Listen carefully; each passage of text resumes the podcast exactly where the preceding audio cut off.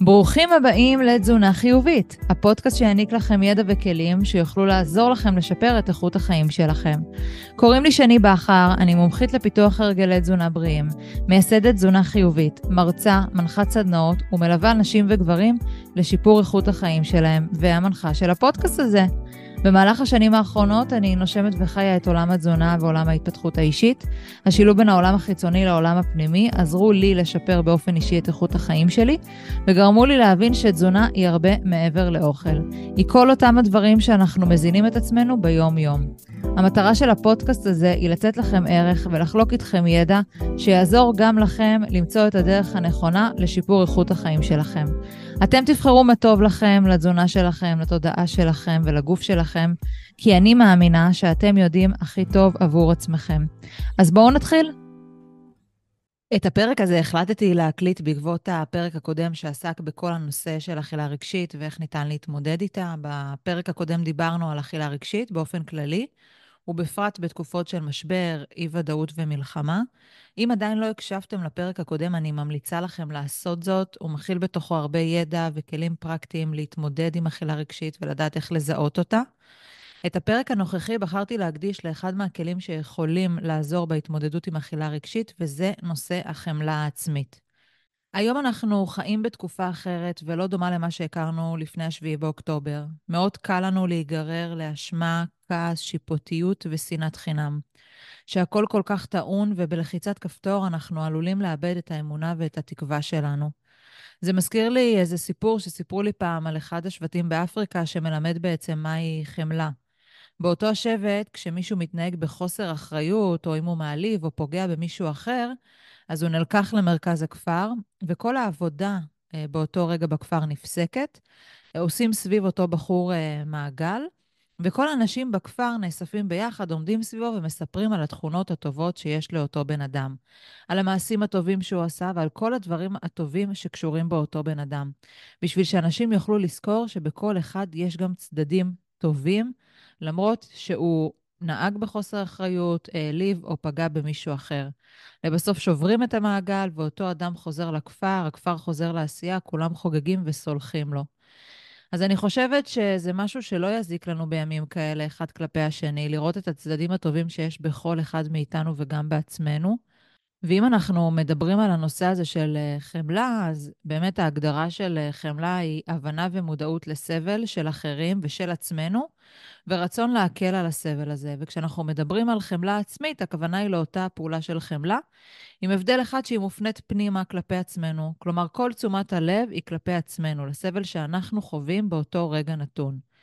אם אנחנו נגיד מסתכלים על הנושא הזה של אכילה רגשית, אז זה יכול להיות שאכלתי יותר ממה שתכננתי, או שאכלתי ברמה שכואבת לי קצת הבטן, והתחושה של הסבל יכולה לעורר אצלנו תחושות אשם, עצב, תסכול, כעס, והחמלה העצמית היא באמת אחת מהרגשות המרפאים, כי היא מאפשרת לנו לקבל את העובדה של מה שקרה באותה סיטואציה, מבלי לשפוט את עצמנו. כלומר, להסתכל בצורה אובייקטיבית על הסיטואציה, שכרגע כואבת לי הבטן, או שכרגע אכלתי יותר ממה שתכננתי, מבלי כל ביקורת ושיפוטיות.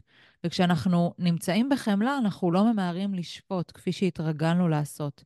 אלא אנחנו מחפשים ואפילו גם יכולים לראות את האנושיות שבמצב, להבין שזה בסדר, ולדעת שיש לנו גם את היכולת להגיב אחרת. כן, אולי קצת uh, שכחנו שכולנו בני אדם אנושיים, לא מושלמים, שלפעמים גם טועים, ולעיתים גם אומרים דברים מבלי לחשוב, או עושים דברים בלי לחשוב לפני כן, ולפעמים זה דברים פוגעניים וקשים ומכאיבים, גם כלפי עצמנו, אבל גם כלפי אחרים. וכשאני מלווה נשים בהתמודדות עם אכילה רגשית ובפיתוח חמלה עצמית, אני הרבה פעמים שומעת את המילים, אני שונאת את עצמי שאכלתי ככה, אני שונאת את עצמי שהתנהגתי ככה, אני לא בסדר.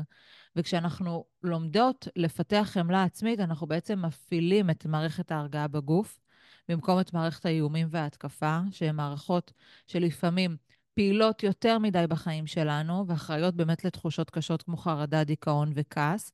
והיכולת לחמלה עצמית מפעילה את מערכת ההרגעה במקום המערכות האלה. היא נותנת לנו את תחושת השקט בתוך הגוף, וברגע שאנחנו לא בחמלה עצמית, אנחנו בעצם נמצאים בביקורת עצמית. וביקורת עצמית היא סגנון חשיבה שאפשר לטפל בה. וחמלה עצמית היא חלק מהדרך. אז מי שנוטה לביקורת עצמית גבוהה ולשיפוטיות עצמית גבוהה, זקוק במיוחד לפתח בעצמו את היכולת להתייחס לעצמו בצורה חומלת.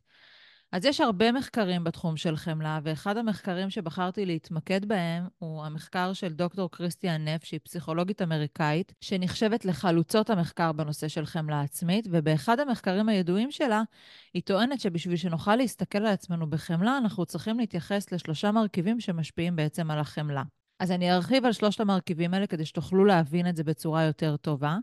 והמרכיב הראשון אה, בתוך הנושא הזה של חמלה עצמית זה חסד עצמי לעומת ביקורתיות. ומה זה בעצם אומר? זה בעצם אומר שצריך להתייחס באדיבות כלפי עצמנו, ובעצם לנקוט בגישה יותר סובלנית ביחס אה, למצוקות שלנו, לחולשות שלנו, לפגמים שיש לנו, מאשר כל הזמן לשפוט ולבקר את עצמנו. במיוחד כשאנחנו נמצאים במצב של אכילה רגשית. אם אכלנו מצורך רגשי או ממצוקה רגשית שהיא לאו דווקא רעב, או אם אכלנו יותר ממה שרצינו, או הגבנו אחרת מאיך שתכננו, אנחנו צריכים לדעת לקבל את הרגשות שיש לנו באותו הרגע. במקום להיתקע בהאשמה עצמית או בביקורת עצמית ולחפש באמת את הכישלון או את התחושה שהייתה לנו באותו רגע. אנשים שיש להם אה, חמלה עצמית באמת מסוגלים לנהוג כלפי עצמם באדיבות, בנדיבות, וזה מתחיל בזה שהם קודם כל מבינים שהם בלתי מושלמים. במיוחד כשאנחנו מדברים על תהליך של תזונה, על תהליך של אורח חיים, אנחנו מכירים בזה שאנחנו לא מושלמים, ולא תמיד נראה את הירידה במשקל שרצינו, ולא תמיד נאכל כפי שתכננו, ולא תמיד נישן כמו שצריך או נתאמן כמו שאנחנו רוצים, וההבנה שאנחנו עושים את המיטב, אבל התהליך לא באמת יהיה מושלם מתחילתו ועד סופו, ברגע שאנחנו מכירים בזה, שאנחנו לא מושלמים, אנחנו פחות ביקורתיים כלפי עצמנו, ויותר קל לנו להתמיד בתוך תהליך שכזה. ואנשים שמפתחים חסד עצמי נוטים להיות יותר עדינים עם עצמם. כאשר מתמודדים עם חוויות ותחושות כואבות וכישלונות ודברים לא מושלמים כמו שהם היו רוצים, אז הם לא נשארים במקום של ההלקאה העצמית. וכאשר אין לנו את היכולת להיות נדיבים ואנושיים כלפי עצמנו, אז החיים בסופו של דבר מפגישים אותנו עם תחושות כואבות, ועם אכזבה, ועם סבל, ונוצר פה בסופו של דבר מאבק וביקורת עצמית שמובילה אותנו לסבל מיותר. עכשיו, לעומת זאת, אם אנחנו נמצאים בקבלה לסיטואציה שקרתה ופחות בשיפוטיות, אז אנחנו בסופו של דבר יכולים לראות את עצמנו ביותר גמישות לסיטואציה. במקום לרדת על עצמנו, אנחנו יכולים להיות יותר אכפתיים ואדיבים כלפי עצמנו. אז זה באמת הרכיב הראשון בחמלה, שהוא חסד עצמי. והרכיב השני בתוך הנושא הזה של חמלה, הוא באמת להתחבר לאנושיות המשותפת. אז מה זה בעצם אומר חיבור לאנושיות משותפת? זה להכיר ולהבין שכולנו בני אדם, שהכוחות שלנו הם לא אינסופיים, אלא מוגבלים, ושחוויות ותחושות קשות הם חלק בלתי נמנע מהיותנו אנושיים ובני אדם שהם רק בשר ודם. והמרכיב הזה של חמלה עצמית כולל בתוכו את תחושת המחוברות לאנושיות שלנו. לרוב כאשר אנשים חשים תסכול מכך שהדברים לא מתקיימים בדיוק כמו שהם רוצים, בדרך כלל זה מלווה בתחושה של בדידות, כאילו אנחנו האדם היחידי שסובל או עושה טעויות בחיים. והחיבור הזה לאנושיות משותפת עוזר לנו להבין כי אנחנו כמו כולם, וכל בני האדם עושים טעויות, וכל בני האדם סובלים, ולכל בני האדם יש תחושות פחות טובות, ולכן חמלה עצמית כוללת גם הכרה בכך שסבל ומשברים, כמו שאנחנו נמצאים עכשיו, בתקופה הזאת, זה חלק מהחוויה האנושית המשותפת של כולנו. כי החיים, מה לעשות, לא מושלמים, וזה דבר שכולנו מתמודדים איתו בחיים, גם בחיים האישיים שלנו, ובמקום לחשוב שמשהו לא בסדר איתנו, אנחנו פשוט צריכים להכיר בעובדה שכאב וסבל הם חלק מהחוויה האנושית שלנו. וכך גם טעויות וביקורת עצמית, ואנחנו לא שונים מאחרים. כמובן שאם היה אפשר להימנע מכך, כולם היו רוצים. אך העולם עובד אחרת, וברגע שיש לנו את ההבנה של סבל וכאב, הם חלק מהדרך של העולם, שכולם עושים טעויות, שכולם מתמודדים עם משברים, וכולם מתמודדים עם תחושות לא טובות, זה נותן לנו מין סוג של רגיעה. ולכן המרכיב השני במודל של חמלה עצמית הוא מאוד חשוב בהבנה הזאת של אנושיות משותפת ושכולנו בני אדם. והמרכיב השלישי שמאוד מאוד חשוב בנושא הזה של חמלה עצמית, ובפרט שאנחנו מדברים על אכילה רגשית, הוא מיינדפולנס, שבעברית זה קשיבות.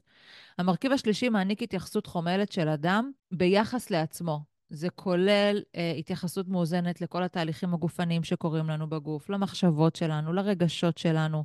הוא בעצם נותן התייחסות לאותם דברים מבלי להזדהות איתם יתר על המידה. כאילו לא צריך להעצים אותם או להפריז בחשיבות שלהם, אבל גם לא לדכא אותם ולהתעלם מהם.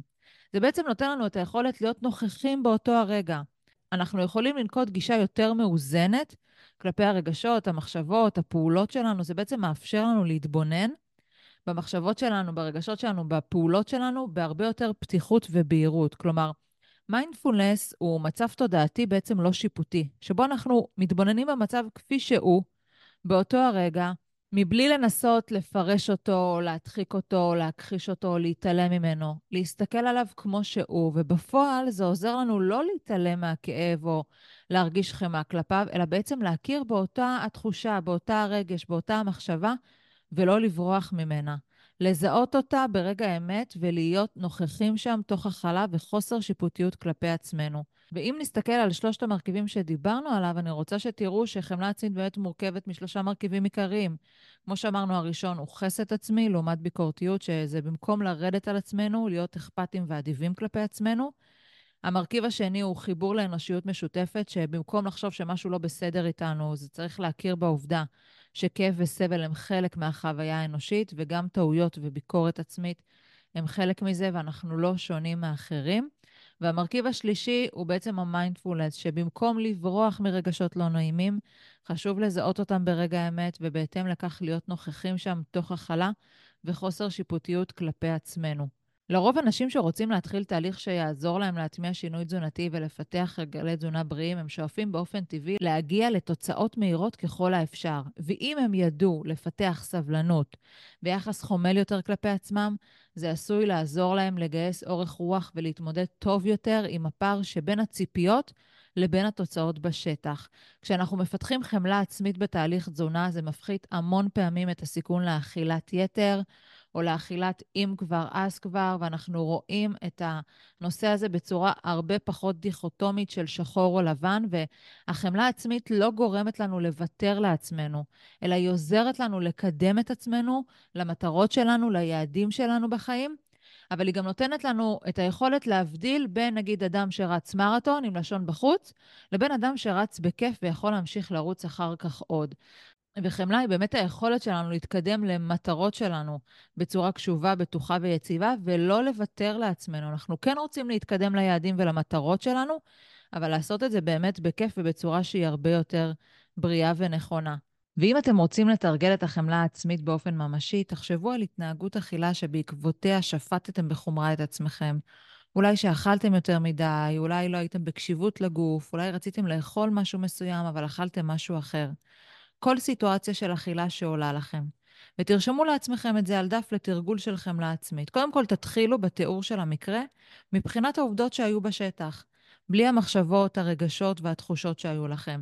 באופן נטול פרשנות, אלא הפעולות שקרו באותה הסיטואציה מבחינת העובדות שהיו בשטח. מה היה, איפה זה היה, מתי זה היה, מי היה איתכם בסיטואציה. תנסו לרשום את זה בצורה הכי מופשטת ועובדתית שיש. לאחר מכן תמשיכו לנתח את המקרה בעזרת שלושת הרכיבים של חמלה עצמית שהצגתי לכם כאן בפרק. אני ממליצה באופן אישי להתחיל עם מיינדפולנס, להיות באותו הרגע, לתת לכל התחושות והמחשבות והרגשות שהיו לכם בסיטואציה, לצאת החוצה על הדף. כל מה שעולה לכם ביחס לסיטואציה. כל רגע שעולה, כל מחשבה שעולה, כל תחושה שהייתה לכם באותה סיטואציה, זה המקום להוציא את זה החוצה. לאחר מכן, תמשיכו בפירוט התחושות שלכם גם ביחס לשאר המרכיבים של חמלה עצמית, שמכילה בתוכה את החסד העצמי והאנושיות המשותפת. כלומר, תמשיכו לרשום את התחושות והמחשבות והרגשות שלכם ביחס לסיטואציה בצורה יותר אכפתית ואדיבה, בצורה יותר אנושית, יותר חומלת, יותר מקבלת, מאשר בצורה ביקורתית ושיפוטית. תרשמו את זה על דף ותנו לדברים לצאת החוצה, תנו לדברים לצוף. יש בזה תחושה שמאוד מעניקה שחרור ביחס לסיטואציה שהייתם. אני תמיד גם מציעה להוסיף למכתב הזה את כל הדברים הטובים שיכלו להיות גם באותה סיטואציה. אולי היה שם עוד מזונות טובים בארוחה, אולי למדתם משהו חדש מהסיטואציה, אולי אתם יודעים להבין מה הוביל אתכם לסיטואציה. תנסו להאיר בפנס על מה כן היה טוב, במקום על מה שלא היה לא בסדר, ובאמת תביטו אחר כך בתוך ברשימה של ה-יש במקום ברשימה של ה-אין. אה, כי מבט קרוב לסליחה ולחמלה זו הזדמנות באמת נהדרת להסיר חסמים ומשקולות וכאבים ושיפוטיות כלפי עצמנו, כשאנחנו בעצם מבצעים את התרגיל הזה. אז יש לכם באמת את היכולת לתרגל את החמלה העצמית בעזרת התרגיל שנתתי לכם כאן בפרק. אני ממליצה לכם לתרגל חמלה עצמית אה, באופן יומיומי, ואתם גם מוזמנים לשתף אותי בהתנסות שהייתה לכם. אה, בתרגיל הזה, ובאופן כללי, איך היה לכם הפרק, אתם יכולים לרשום לי ברשתות החברתיות, או במייל באופן פרטי, אה, ואנחנו נתראה בפרק הבא. כיף שנשארתם עד סוף הפרק. אם אהבתם את הפרק, תשתפו אותו בכל דרך שמרגישה לכם בנוח. תעשו לי לייק, תעלו אותו ברשתות החברתיות, על מנת שעוד אנשים יוכלו לשפר את איכות החיים שלהם. מוזמנים לעקוב אחריי ברשתות, שאני בכר תזונה חיובית, וניפגש בפרק הבא.